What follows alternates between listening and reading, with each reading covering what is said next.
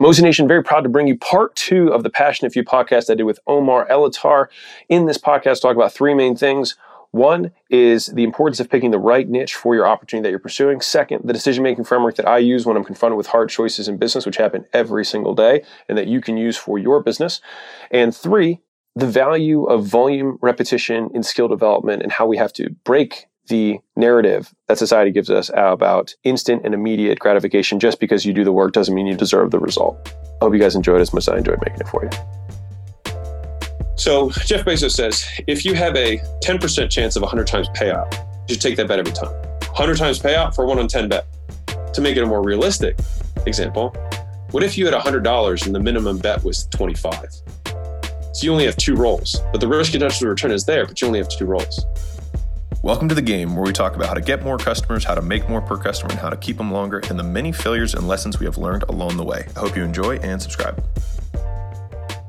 What were the deliverables or how are you packaging it? And the reason I ask is because a lot of entrepreneurs out there, they yeah. may have this expertise or be building up to it and they have a hard time figuring out how to package it, right? You can't sell what yeah. you don't package.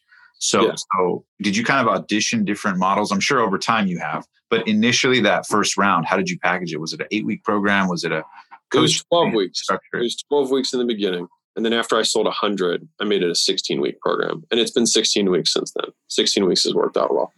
That was the program. I mean, I think the big difference between, you know, most of the things that exist and what we did and what made Gym Launch special was the average client made $30,000 in their first 30 days.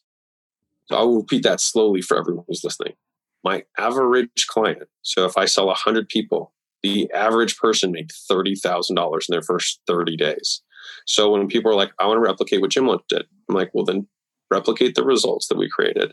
And then maybe we'll be able to replicate the success. But everyone thinks like everyone thinks it's the funnel. They're like, mm-hmm. it's, it's, it's a three step funnel. Every single, like, it's not that, you know what I mean? Like you can look at it online right now. Like you're not going to copy the business because of the funnel, right? It's because of the delivery. It's because of the product. And because I was so sick and I hated the guru space and all that stuff, I was committed to not being a gym guru. Ha. Mm-hmm. Right. I was so committed to it that I ended up becoming probably the biggest one. the biggest one ever. I know for probably you got like a book too and everything. Yeah. Um, um, so, so I, I want to ask three questions on that real quick. I heard yeah. Dan Henry talk about the fact that he had a conversation with you one time, yeah. and you know, in the online space, people talk about ROAS, right? Return on ad spend for ads and people are impressed when they get like a 3x ROAS, 5x ROAS. And he was saying that you had like a 25 or 27x yeah. ROAS and you were obliterating it. And he was like, well, dude, what are you doing? Right. Because all these, you know, internet marketers are so intricate about all these things. And you're like, well, my cheapest product is like 25K or like whatever, whatever the, the thing yeah. was. How important do you think that is because a lot of people could work their ass off at a model, but just the model has a has a sort of limit to it. How important do you think the positioning of a model is, and how much time should entrepreneurs really put into to that part of it? So that part of it is the thing that I invest in. I am not the best marketer. I will be very candid about that. I didn't do email follow up until three years in. Mm-hmm. We'd already done 50 million or 60 million in revenue before I opened my, I sent my first email. Everyone steps over dollars to pick up pennies. Mm-hmm. Most people are just not like everyone here is everyone who's listening has the same time, right? But we only have limited amounts of focus and limited amounts of juju that we can we can put towards things. And so it's just like what handful of few things will make the absolute biggest difference. And price is obviously the biggest factor in that, but the the subset of price is the value that you can provide. Right? Like if you sell something that's expensive that's not worth it you run out of space very quickly because people do talk and you do get a bad reputation. Exactly. Like, we're in a niche. Like this is the one thing that everyone i feel like that is lost on the on the community of the internet world which is like every other person who's done close to the volume that we have is mass market business opportunity. Right. Every one of them. We're the only ones in a niche and we are 50 times you know what i mean bigger than anyone who's in one tiny little sliver of a niche right and it's because I actually ran gyms and I actually made money running gyms, and the gyms that we have make money using our systems. And so the average gym that works with us adds 200 plus thousand a year to their top line revenue. They triple their profit, they cut their churn by 30%, they increase their prices by $38 a month, which, you know, equates to the tripling in profit that they get. And they do that by providing more value to their customers right? I mean, sure, we have better sales systems and better marketing systems, but we also have really good retention systems that they get people better results and a better experience at the facility, which is why they stay longer and they pay more. Right. So it all starts with the bottom and then it works its way backwards. So yes, the lifetime return on ad spend that I have is 36 to 1. That's lifetime. Mm-hmm. Holy shit.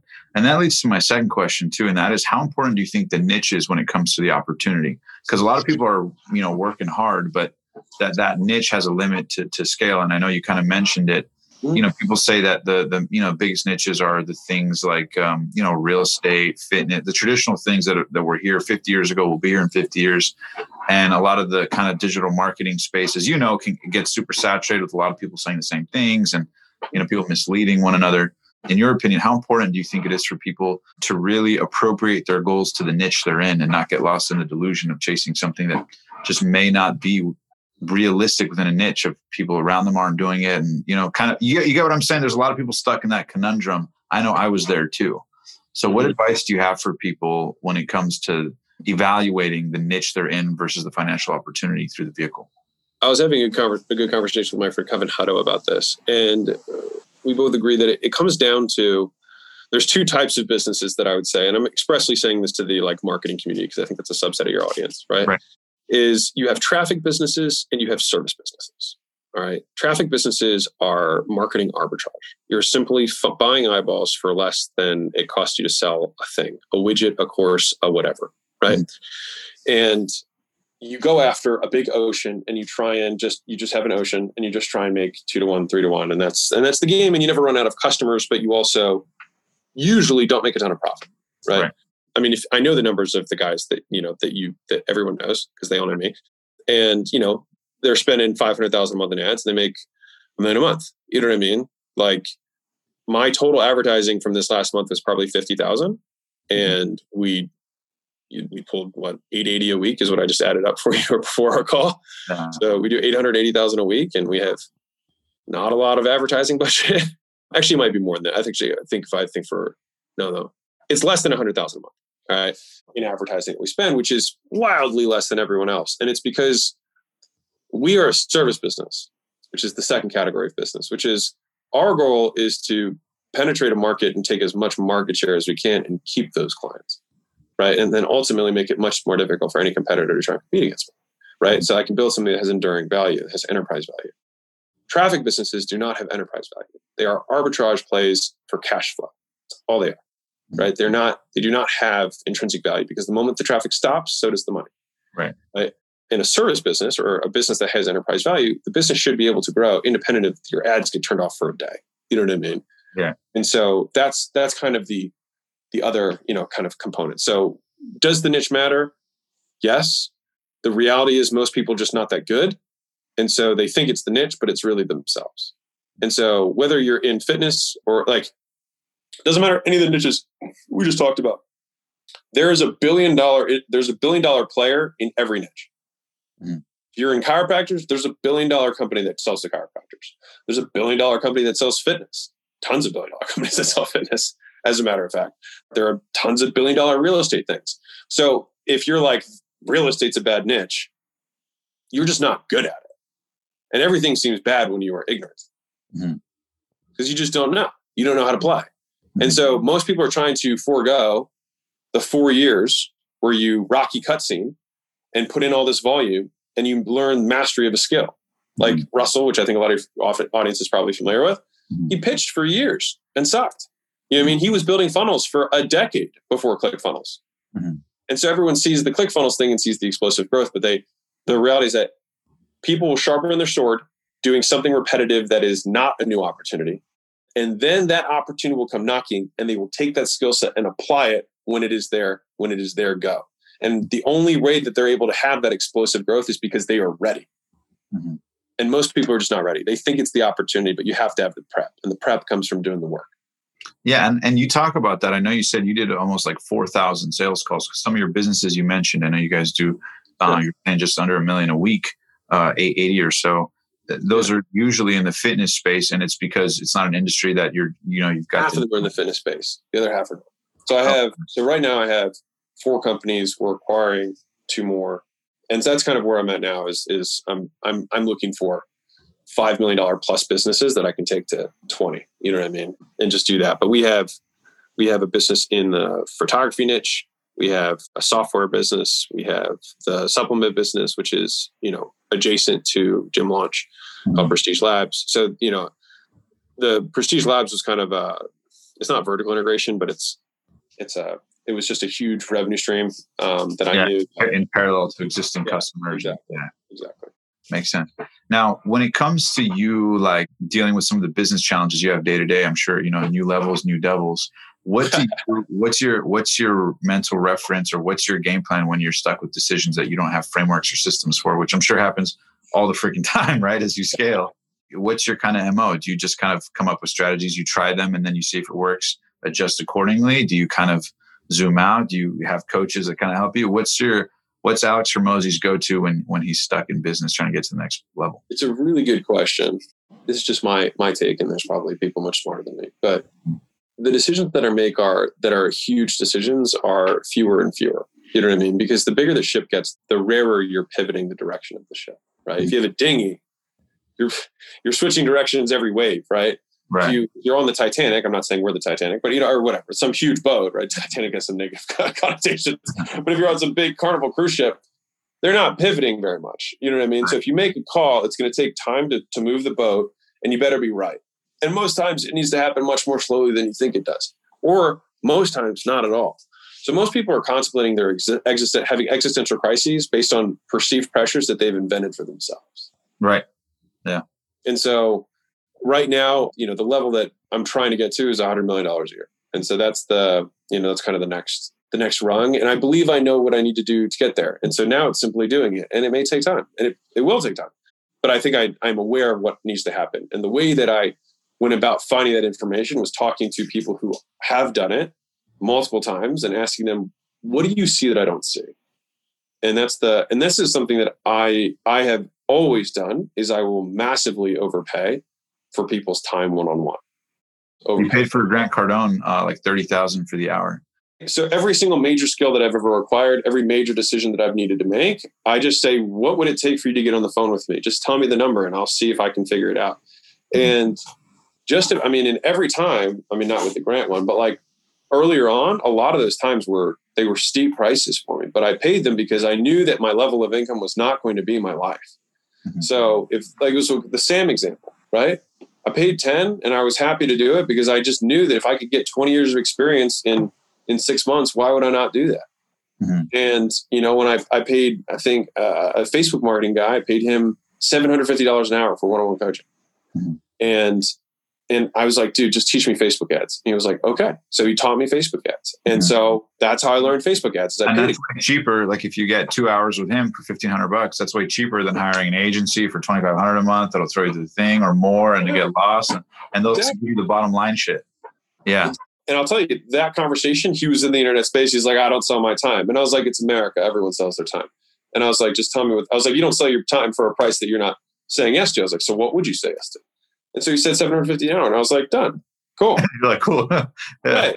No, but dude, I didn't. I mean, that was steep. That was super steep for me. You know what I mean? So I was like, I was showing up on every call like present. Yeah. You know, two cups of coffee, ready to absorb whatever he had. Yeah. But the thing is, is I didn't ask him how to learn how to run Facebook ads. I asked him, how would you run Facebook ads for my business? I will run them. And then you tell me what decisions you'd be making. What do I turn off and why? So I can understand the thought process. Mm. And so once I understood that, then I got it. You know what I mean? It's, I think it took me eight calls. So it cost me six grand or whatever it was to learn Facebook ads. I didn't buy a course. I just paid the guy, right? It was more than a course, but it also took me less time. Mm-hmm. It took me less time. If I had gone through a course, people make 60 hour courses. Like, I don't know, 60 hours. You know what I mean? Because people don't know how to focus and make good courses. But like this guy was able to solve my specific problem. I was like, I just need local lead gen for a gym. What do I need to do? Mm-hmm. And he showed me. And that was it. Real quick, guys, if you can think about how you found this podcast, somebody probably tweeted it, told you about it, shared it on Instagram, or something like that. The only way this grows is through word of mouth. And so I don't run ads, I don't do sponsorships, I don't sell anything. My only ask is that you continue to pay it forward to whoever showed you or however you found out about this podcast that you do the exact same thing. So if it was a review, if it was a post, if you do that, it would mean the world to me and you'll throw some good karma out there for another entrepreneur the one thing I love about your stuff, even when I see your ads, you know, because you have some of the most creative ads I've seen online. It's half of it is like you don't give a shit to play in the confines of everybody else, but you obviously give a shit for them to do well. And and you you do that like I can tell there's a lot of like I think you had an ad the other day was like there's two things I love this and like jorts yeah right you know whatever whatever it was obviously I'm sure you have a team helping you with that stuff yeah. but but what's your general mindset? Or is are you at a stage now kind of where you have the capital to kind of experiment a little bit you know and so you're kind of a little bit more risky? What's your what's your approach with that? Just to help entrepreneurs out there might be curious. Yeah. So this is the single greatest piece of advice I can give you if you want to learn how to market better take a percentage of your advertising spend or a percentage of your income if you're still working a job and say, This is what I'm willing to spend, and I'm willing to see zero return because I'm spending this on education. Because there is no advertising school. The advertising school is you spending money. And so if you figure, all right, I'm going to spend $500 a month for a year, it's a $6,000 school, but I'm actually going to learn and you have to spend it. Because mm-hmm. if you don't spend it, right, then you're not learning. And if you do spend it, then you're going to learn how to do it because you're not going to try and waste your money. Mm-hmm. But you're going to give yourself mental permission to do so. And that percentage can change over time.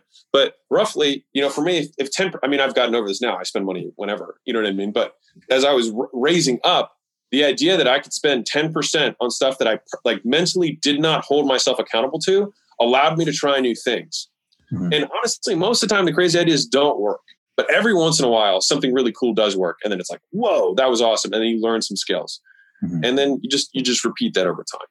Do you think, Alex, that when it comes to you know, like I know a lot of the skill and discipline, you talk about the fact that a lot of people might see you as 31, you might be young, so they might be you know 28 or 30 or whatever, and so they're in year one or two, and they're like, oh shit, how's he doing it, right? Yeah. Not knowing that there's that huge discrepancy of time and you know effort under the bar or time under the bar as you say like in the gym. But like can you just you know give maybe a quick like one or two minutes uh, of insight on that on the importance of really putting in the work? I know it's a message you drill all the time but maybe it's new to the audience here of yeah. just how important it is to like not expect your first sales call to be the same results as somebody else's thousandth sales call you know that kind of thing. Everyone sabotages themselves simply based on expectations I mean, that's it. Like what it comes down to is people people sabotage themselves because they think they should they think that they should be more successful than they are, independent of a reality a, a realistic assessment of what they have done. Hmm. And so they take two sales calls and say, I didn't close anyone. And either I suck at sales or this isn't for me. If someone else were to tell you they took two, they like they spent two hours, quote, and they haven't even read a book on sales, they haven't done anything, right?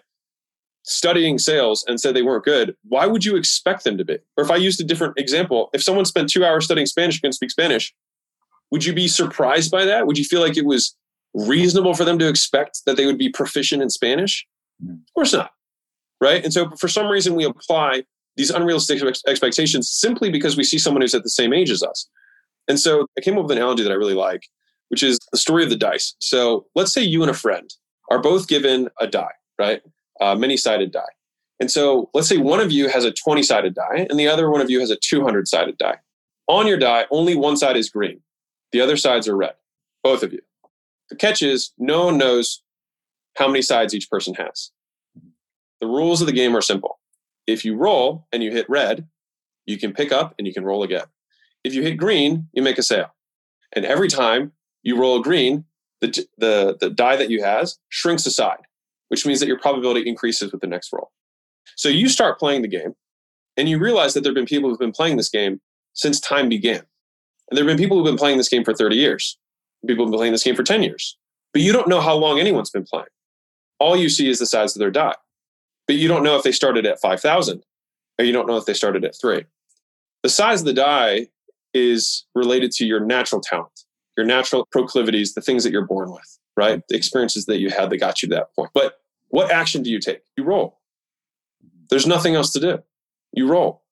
There's no other actual action. And the only thing that has to happen is whether or not you stop rolling. That's it. The success is simply predicated on your ability to hit red, pick up the die, and roll again. But you looking at everyone else's size of die, you don't know how long they played, and you also don't know their natural talent. So they could have been smaller because they've been playing a long time, or it could have been smaller because they had natural talent.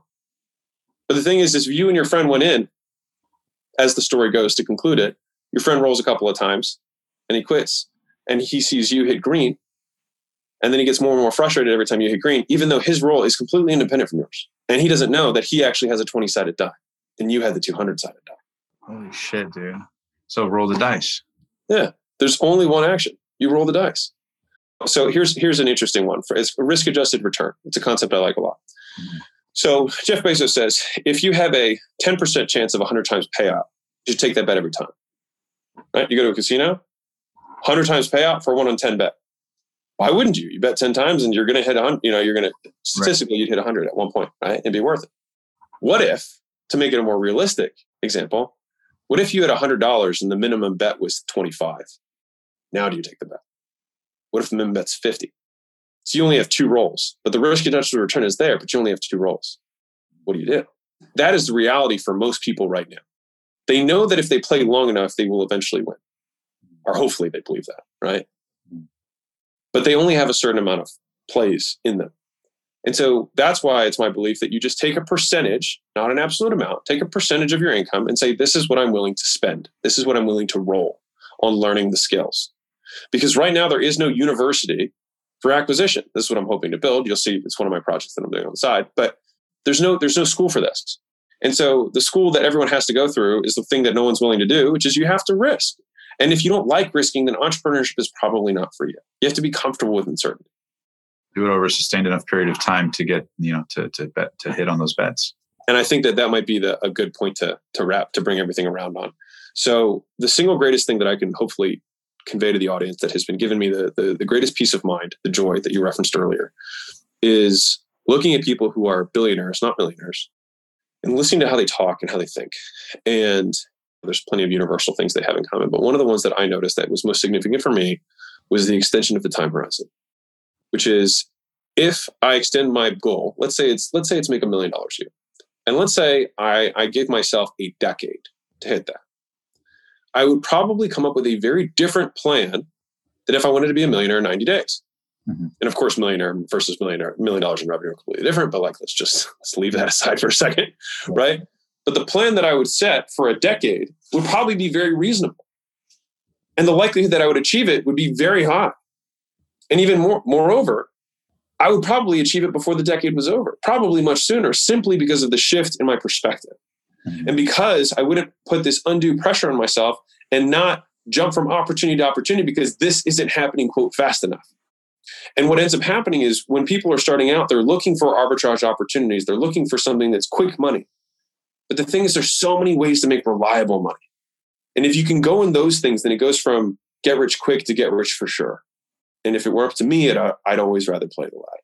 And so that that's been the biggest gift that I've had. And if you can extend your time horizon, the question isn't whether someone gets rich, but if they stay rich, right? It's not whether they make money, but whether they keep money, they keep making money. So if someone says they, you know, skyrocketed to a million dollar webinar, cool. Well, what are you doing next year? The year after that, and year after that, are you growing? Because I would much rather have something that I know grows 20% a year indefinitely than something that grows by 3x and then tanks by 50% and then goes up by, you know what I mean? Like just the wildness that tends to accompany internet marketing mm-hmm. compared to true business.